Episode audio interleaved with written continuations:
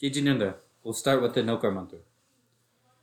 Om Namo Arihantanam, Om Namo Siddhanam, Om Namo Ayariyanam, Om Namo Uchayanam, Namo Loe Savasahunam, Eso Panchanamokaro, Sava Pavapanasano, Mangalancha Salvesim, Paramam Have Mangalam, Paramam Have Mangalam.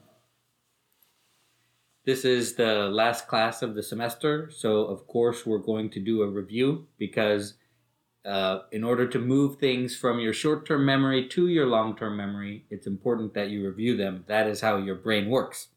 So I thought we'd discuss each class and go over the main points that we talked about in each of them. And if you missed one or if you have any questions, or a lot of times we think about things afterwards, then you can bring it up now.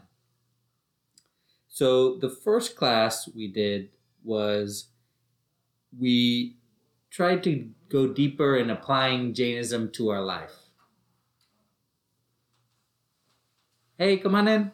How you doing? Good to see you. Hey, great to see you. Come on in. Have a seat anywhere. So the first class we did was we tried to apply Jainism to our life. And we proved to ourselves that happiness comes from the inside. I mean, we all know that, people say that, but kind of hearing something and knowing and believing it are different things. And how did we prove to ourselves that happiness comes from the inside? Well, we took a look at our life, the actions we performed without using Jain principles in our life. And we took a look at our life after, and we realized that almost none of the actions we took were any different. What was extremely different was our intentions in doing things and our reactions to things. And so that's how we prove that actually happiness comes from the inside. One way we put it was, before enlightenment, you hate your life. You chop wood and you carry water, but secretly you wish to get out of it all. You bear with these activities through habit and out of hopelessness, but you really wish you could do something else. In a way, you're a victim. You're a slave. The wood chops you and the water carries you, and there's no escape. And this, of course, could go on for eternity, and it is like living in an eternal hell. After enlightenment, you're in harmony with the universe. There's no conflict in your mind, and there's no need to escape. Because you've mastered your mind, you're not chopped by the wood and carried by the water anymore. It's your choice to chop the wood and carry the water. So in our life, it's our choice to go to work. It's our choice to take out the trash. It's our choice to fix our cars. It's our choice to come home and teach our children when we could be doing other things. It's our choice because we realize that's something we get to do. That's not something we have to do. It's our choice to perform Nirjara and Samvara because we want to use this precious gift of human life that we have, of free will, to do the most amount of Nirjara and Samvara as possible. The next class, we talked about how Jainism can help with your relationships. Of course, for children, we focused on Shama, or forgiveness. For friends, we focused on Sarlata, or straightforwardness. For coworkers, we focused on being a congruent person, which is Samyak Nyan, Samyak Darshan, Samyak Charitra. That is the right thoughts, the right speech, and the right action. And anekanfad is a big one for coworkers as well. We talked about the different sides for our life, management versus labor in our jobs, technical versus business people, creative versus business people, and even political differences. So we talked about how Jainism can make your relationships better. which I think a lot of people want. And that's one of the ways that I'm not talking about, you know, 3 lives in the future. I'm not talking about moksha, which is indefinitely in the future. I'm talking about increasing the quality of your life right now. And by increasing the quality of your relationships, Jainism can increase the quality of your life right now. The next class was a fun one. We talked about, do prayers and thoughts for other people really work? When somebody says, if, for example, somebody is going through a tough time and they request you to pray for them, does that work? You know, does it work if you pay 100 people to sit in an ashram and pray for them all the time? Does that work? We talked about a better way to do it would be invite them to pray with you. Say, hey, let's pray together. You're going through a tough time. Let's pray together.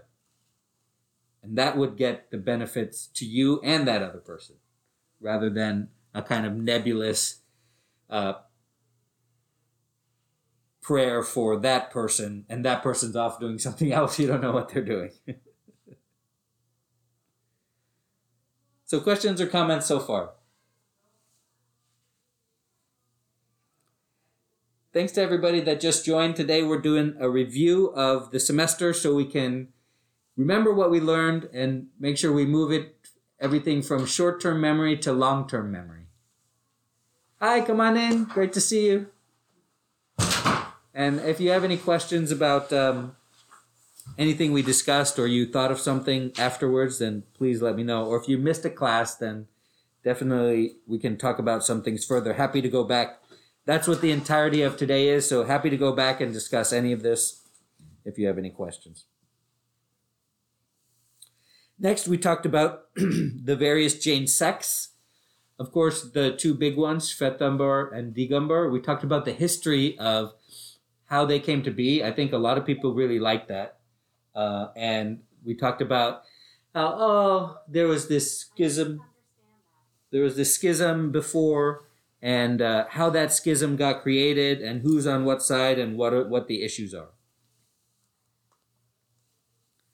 We talked about what causes schisms. Of course, most schisms in most religions are caused by the same 3 things.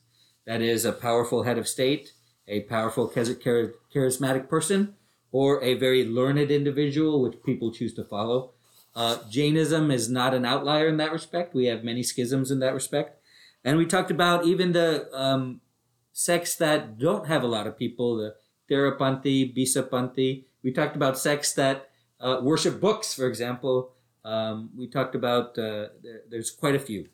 But the main point was that it mainly is differences in sadhus and sadavis, not lay people.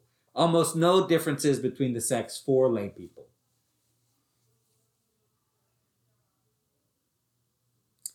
Next, we had a follow-up to the relationships class, and we talked about the Boli debate.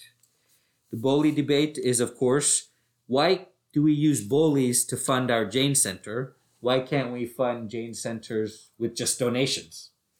Why do we appeal to people's vanity, to people's ego, in order to raise money? Doesn't that sound a little bit like 3 of the 4 enemies we are facing? Not anger, but ego, deceit, maybe not deceit, ego and greed. So 2 out of the 4. I mean, doesn't that sound like we're promoting that? Or is it that we're hacking the human brain for something good rather than something bad? So for example, last class I talked about, I redirect my anger into exercise. I turn something bad into something good, and I don't continue the cycle of violence when I get angry. Well, are we redirecting people's ego and greed into something good, which is raising money for the center, which is, of course, doing very good?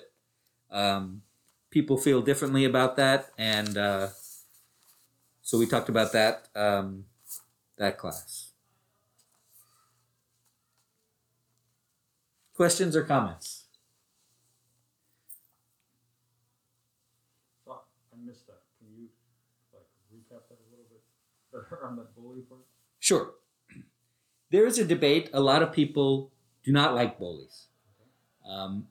We So for example, let's say everybody congregates in the main hall and we're selling time with these idols, and people, you know, it's like an auction, and people get excited, and people get excited about spending money to spend time with these idols. And that, of course, is actually one of the, you could call it the Black Friday of the Jain Center, right? It's when we get most of our money, right? And people, there's only like 14, right? So people combine because they can't afford. So people, like families, combine with each other and, you know, donate thousands and thousands of dollars for a bully. But aren't we perpetuating ego by that? Because people like to get up on stage and hand over a check and be the one to receive the idol. And aren't we perpetuating materialism? Because, of course, idol worship is a very heated debate, and that was one of the ways that the different sects differ. And aren't we promoting greed by the Jain Center by having this auction process and running up the numbers? And why can't we just fund the Jain Center through donations? Why do we have to have this big spectacle that involves everybody and perpetuates these enemies? How would that donation thing work? What's the concept? I mean, like just fund the entire Jain Center through donations from the box, through anonymous donations that we get now without bullies, and if we can't fund it, then it's not worth it to increase people's greed and ego. Then we just live with whatever we get through donations. I always thought that what the Sangha is trying to exercise is another virtue called aparigra. Mm-hmm. You cannot just willfully let go of your money. They are providing an environment where people who has money, they can do a little bit of aparigra. They can just let it go. And do it. That's another way to look at it, why, you know, from conceptual it is, how it is working, right? Because aparigra is something that you have enough money, and since there is a good deed happening, or you believe in religion, this religion, you come here, you create an environment so that they who has it, they have extra, presumably, and they just kind of donate. It's working on aparigra side. That's how I understand. I never thought in this way, actually. Sure. Yeah, that's great. So you create an environment where you encourage. So we're not encouraging greed. We're encouraging non-attachment of people from their money. So we're creating an environment where people are more likely to part with their money. That's how I perceived it in the past. Right.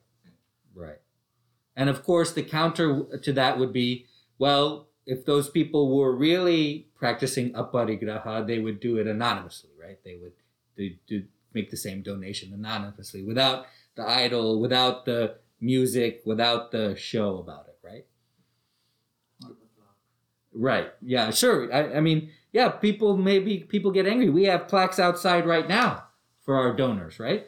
And that's a big one. You know, as I'm working on this new constitution, that's a very big flashpoint that, hey, we want money, we have donors, the donors are willing to part with their money. Are there conditions to that or not? What conditions are we willing to accept? What are we not willing to accept? We have to have a conversation about that. What do we want? You know, we want better facilities. And, well, is it enough for all of us to pass around one big hat and donate for better facilities or not? Right. Every room. Yeah, every room is named, right? Oh, every like bookcase is named. We had a brick program, right? I don't know what became of that. Yeah, where you write your family's name on a brick, and that will be part of the new temple. So then people step on it on the way. On the legs. Also around when we are technically yeah, when we are discussing this subject, I think somebody had sent a video on Dad's group chat. I remember Mara Sahib explaining. Yeah. So that was also a bit a different way of thinking. Cost, price, and value. That's right. That's exactly. It was very well said. I forwarded it.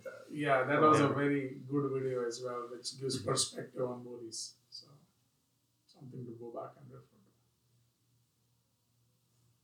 Other questions or comments? Are there any other religions that do both? Yeah, sure. Silent auction is very common for most people. But still you're announcing yourself. Not in the public, but you're writing your names and you are the highest bidder, you get that. At the end of the day, maybe in the book or pamphlet or somewhere, your name will be there.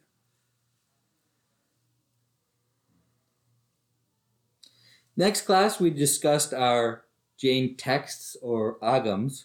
We found out where they came from, how many there are, what language they're written in, where you can go now to see them, and how they came to be, which of course is closely tied with our discussion on Jain sects, and that's why it came after that, because the different sects believe in the validity of different agams, and most importantly, what they say. Usually, quite a few of them have to deal with, of course, sadhus and sadavis, and not lay people. And then continuing our series on Jain culture, we talked about Jain holidays. Of course, we talked about the big three: Paryushan, Mahavir Jayanti, which was the birth of Mahavir, and Diwali, which is the attainment of nirvana of Mahavir. And a lot of people like that we talked about really minor holidays that some people didn't even know exist. For example, the day of celebrating knowledge, which is Jnan Panchmi, a day of silence, that was a very popular one, a day where we all take a vow of silence. And so there's quite a few holidays that I knew nothing about, and we talked about those holidays. The next class was a very interesting one. We called it a logical summary of Jainism. And it's good for an outsider's perspective. It's always good to take a look at things with new eyes or from an outsider's perspective. We started with the question, what is the point of Jainism? The point of Jainism is to achieve moksha, that is, to get yourself out of the cycle of life and death. And we just asked the next logical question from there. Well, how do I achieve moksha? Well, you get rid of your karma. And well, why do I need to get rid of my karma? Well, you're a soul and this karma binds you into the cycle of life and death. Okay, how do I do that? So we just ask the next logical question that, for example, an outsider would when you talk about Jainism. We ended up concluding in that class that the most important stumbling block that's in our way right now for our own spiritual progress is that we do not consider ourselves to be souls. That is, many of the questions we asked were answered with, well, you're your soul, not your body. And if I can convince you that you're a soul, and you can convince yourself that you're a soul, your spiritual progress will go through the roof. Because when you start seeing yourself as a soul, your relationship with the entirety of reality changes.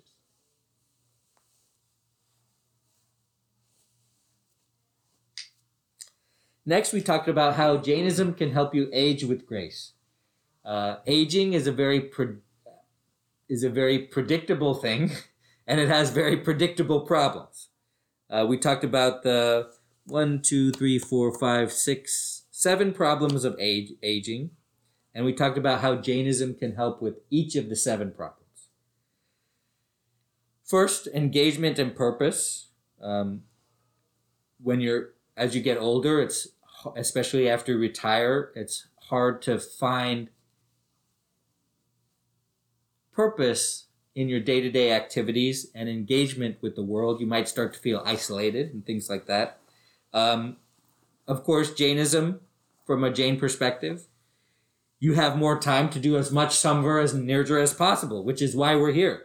And so we should look forward to retiring, and we should look forward to having less obligations or perhaps less material and less social activities, because we can ramp up our Samvara and Nirjara. Financially, of course, that is a big thing about getting old.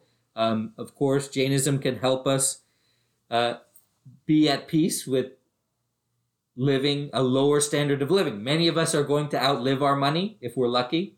We'll run out of money before we run out of life. And so it's okay that your standard of living goes down. And Jainism helps you understand that happiness comes from the inside. And no matter what standard of living you have, that has no... we often think of our standard of living as our quality of life as proportional to the amount of money we have. But of course, Jainism tells us, no, that's not true. You can be very poor and very happy. Next, mobility and movement, of course, is restricted as we grow old. Well, it helps when you accept that you're a soul and not a body. This restriction of mobility and movement is something that is happening to a body, which is not you. You can still have a zest and a zeal for each day, even if your mobility isn't what it was. Next, daily living and lifestyle. Of course, we're going to need help when we get older. And we have to let go of our pride and learn how to accept help. Accept help from other people. Accept help from our children who have our best interest in mind. We have to battle our ego. We have to learn to be humble about not being able to walk, not being able to hear, not being able to get around like we once were. And we have to learn how to start asking for help, how to be vulnerable, how to let other people take care of us. That is something we have to learn, right?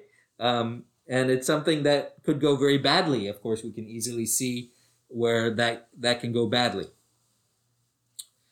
In addition, we have to learn how to not get angry with our caregivers. Of course, that's one of our enemies is anger. So next, brain health. Of course, meditation and mindfulness will help you with brain health. We have to learn how to not be in control. And that's very disorienting for us because we always want to be in control. And it's very hard for us to put ourselves in circumstances right now where we're not in control to get some experience with not being in control. And of course, the end of life, there's a lot of anxiety associated with the end of life. But, and this is the big thing, when you realize you're a soul, you moving to your next life will be significantly easier. It will be a burden off of your shoulders. All you're doing is you're moving to the next life. And guess what? It's probably going to be better than this life because of you were able to take advantage of this life to do Samvara, as much Samvara and Nirjara as possible. So you're going to a better life. And you'll know that, of course, your family are souls themselves, and they will be moving on to another life. And as we experience death in the family and friends, it's significantly easier when we realize that who they are has not died because they are souls, just their body has died. Questions or comments on that? You know, just I guess comment. We say health, wealth, happiness. Religion, Jainism, falls in happiness, or all three, or health and happiness, no wealth. Health and wealth are thing. Health is a thing of the body. Although I've mentioned many times that you are your soul and not your body. It doesn't mean we don't exercise and take care of our body because some people say that the body is like a material thing, so I'm not going to do anything with it. I'm not going to shower. I'm not going to brush my teeth. I'm not going to worry about my hair. And there's something to be said for that, like I'm not worried about my appearance. However, what this class has concluded is that we must eat right and exercise because that gives us an opportunity to do as much Samvara and Nirjara as possible, which is the point of the whole thing, right? And so, okay, so health, yes, I would say, yes, that's a germane Jain topic. Wealth, of course, we want to do charity. We want to not be attached to things. That's certainly a germane Jain topic. And happiness is, of course, a germane Jain topic because we realize what causes our happiness and Jainism will tell us how to be happy. So yeah, I would say that all those things are included in Jainism.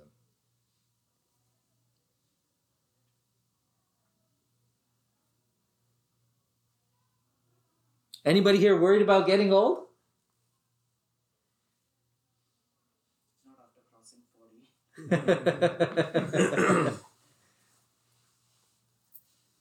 That's great. I had a little panic attack the other day about getting old because we were talking about mental deterioration. Somebody was telling me about their family members that was going through that. So, and then Jainism helped me calm down a little bit.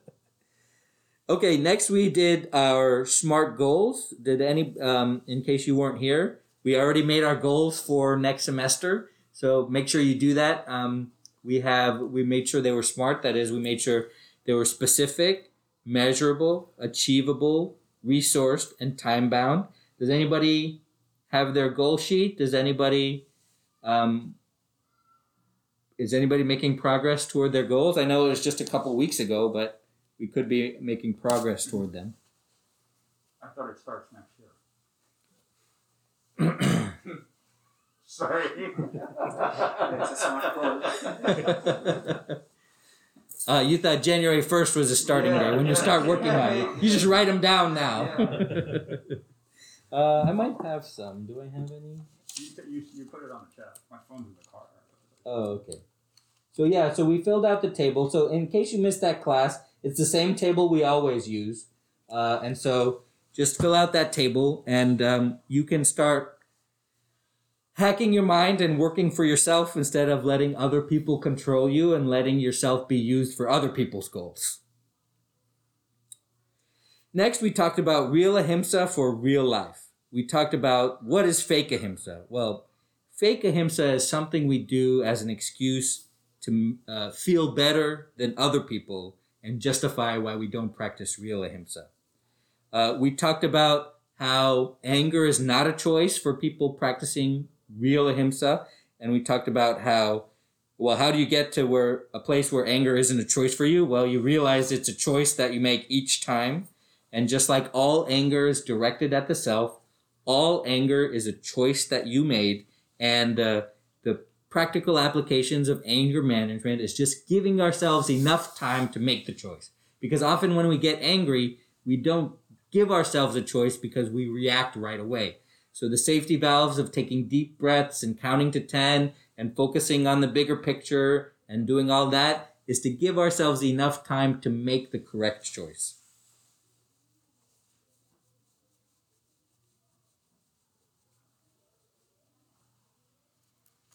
And that was it. So a lot of times we don't realize how much we talk about each semester.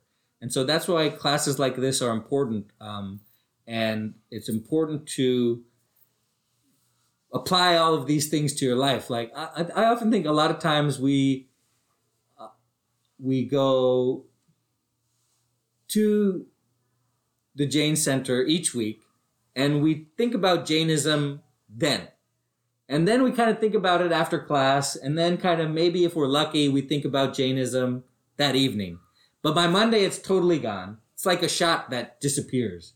And the effectiveness is totally gone, and we're not worried about applying it to our life, even though it'll make our life better.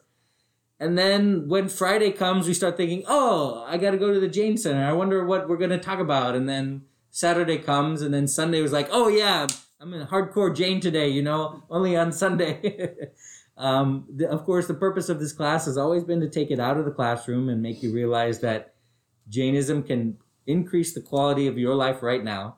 And so if we want, we can try to tell ourselves to be better Jains during the week and give ourselves reminders of that, a kind of a forced mindfulness technique, rather than it being every Sunday. Any ways to help make it part of our lives more and not just be a shot we get every Sunday that wears off throughout the week.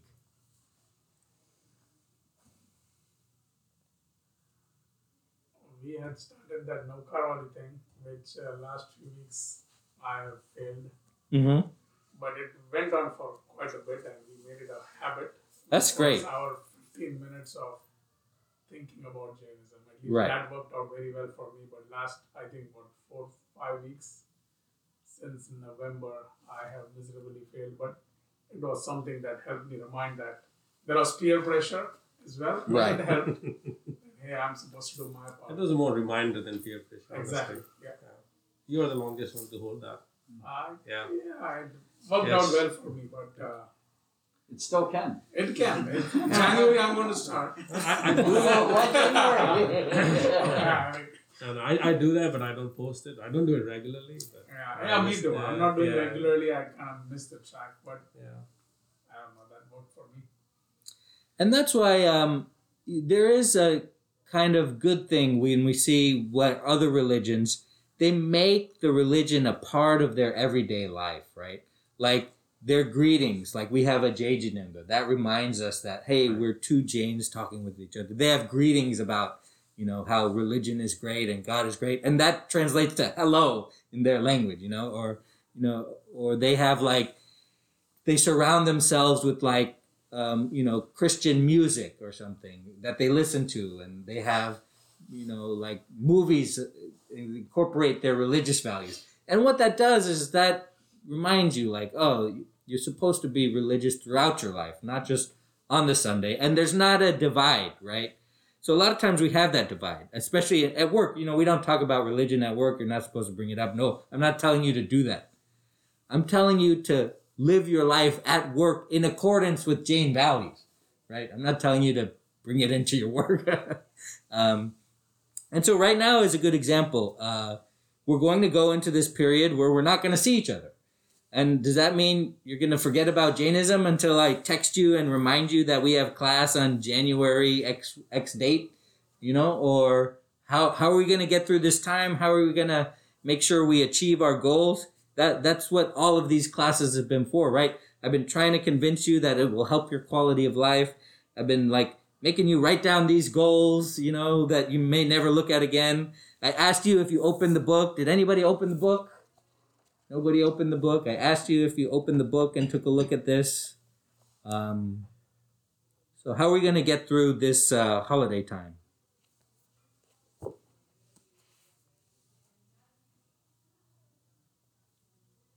I don't have the answer for that, but I have other things to kind of relay on. Sure, let's talk about that.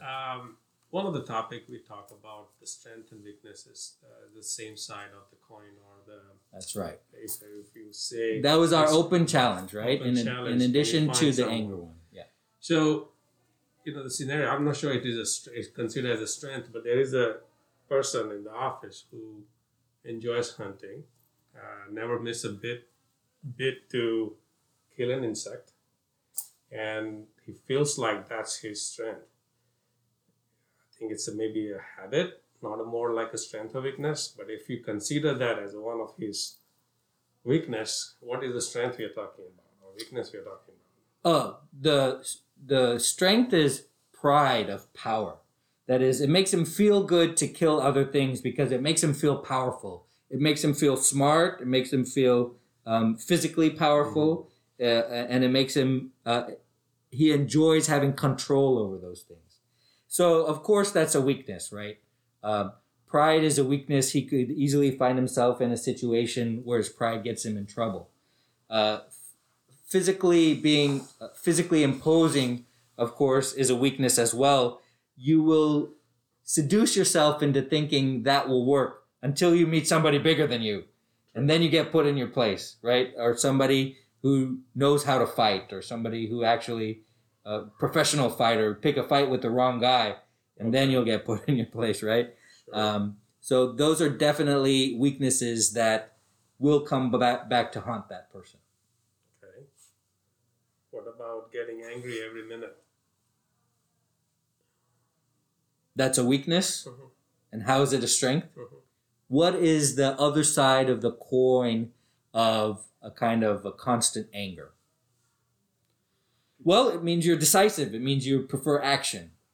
It means you prefer doing something. People fear you, and so that's their strength, right? That's the way that could be.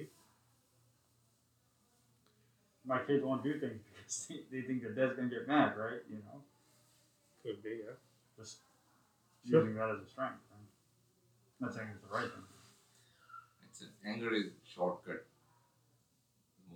The way I think it, I can, if I want to do something or get my team or let's say family to do something, I can spend 1.5 days to explain and convince them, or I can just shout one statement. And I know that what I have thought through it, you know, this is the right thing to do, but still convincing them takes more time. Mm-hmm. And just, you know, heavy-headedly you do it, they will realize it 2 days later, yeah, it was a good thing, but I took a shortcut rather than, and created that behavior in them. But anger is a shortcut in that sense. Is that for them to realize it or for you to realize it? About getting angry, right? Because Jainism is about you, it's not about them. Yes. Yeah, we are talking about strength and weaknesses, right? No, so, you know, it's not the right or wrong, or Jainism is good or not. We are saying, is it other side to it? Which kind of it is. Yeah, I would say the other side to anger is passion. And by passion, I'm not talking about anger, ego, deceit, greed. I'm talking about passion like you're excited about something. Okay. Like you're excited to make things happen and make things move. You have you can use your anger like in politics, like your outrage, and that makes you push for change. Sure. I would say that's the other side of the coin. So in case anybody missed it, we have quite a few open challenges in this class. I dare you to come up with a scenario where anger is not directed at the self, because we define anger as the mismatch between expectations and reality. And every time you get angry, you're getting angry at yourself. And of course, we added a new one to that one, which is, I dare you to come up with a scenario where anger is not a choice that you made.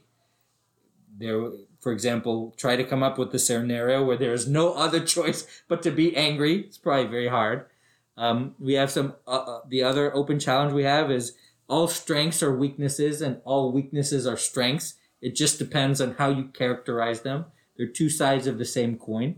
I can tell you, just like Bhavan said, he brought up a weakness to me and I can tell you what the strength of that is, or if you bring up a strength to me, I can tell you what a weakness of that is. And that's because all of reality is subjective. We filter everything through our senses, and there's no objectivity.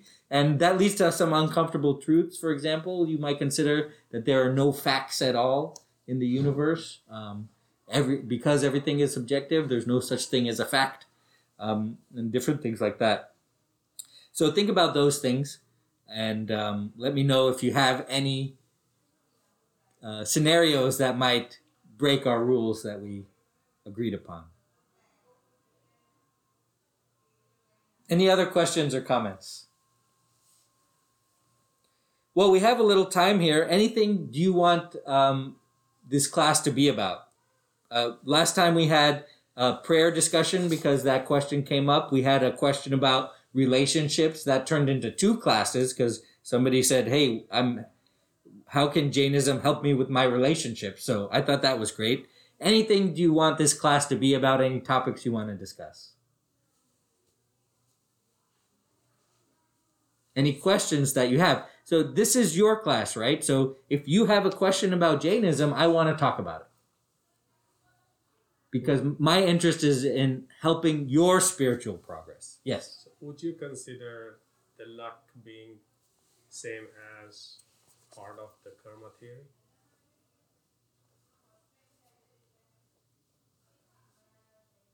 Yes. What people call luck is actually karma in action. Okay.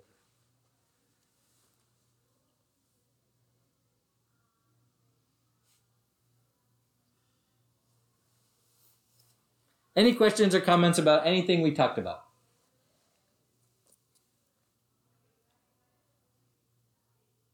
Thanks to everybody who showed up here and to everybody who's online right now. Really appreciate your time today, and we'll see you next year. Hope you have a happy new year. Thank you.